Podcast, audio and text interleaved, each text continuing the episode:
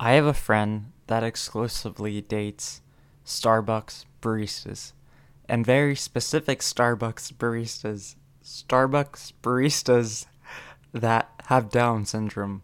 So one day he tells me, Yeah, I went out with this one Starbucks barista and I picked her up. She got in my car and she she kept making these jokes and she kept laughing at them like her own jokes. It was very weird. It's like she had Down syndrome, right?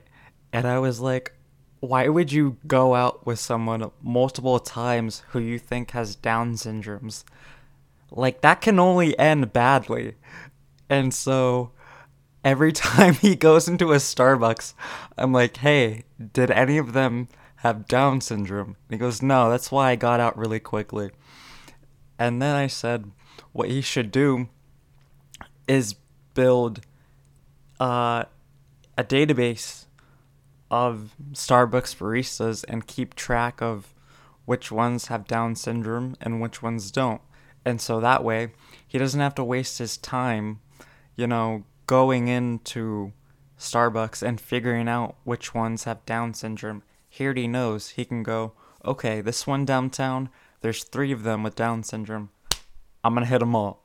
And then he could go, you know, to the south side and be like, okay, only one of them has Down syndrome, so I could put all my effort into that one barista.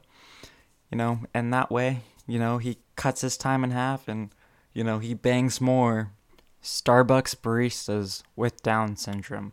And then, you know, once he finishes that, like he bangs all of them with Down syndrome, um, you know, there are clearly Starbucks baristas with other types of problems, you know.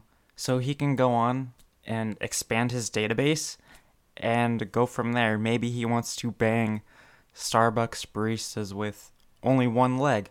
You know, he can add that to his database and then go on from there and just, you know, bang all of them with problems, you know, bang all of them that are over 21 with, you know, one leg and have Down syndrome not um not at the same time or like both together, just one each.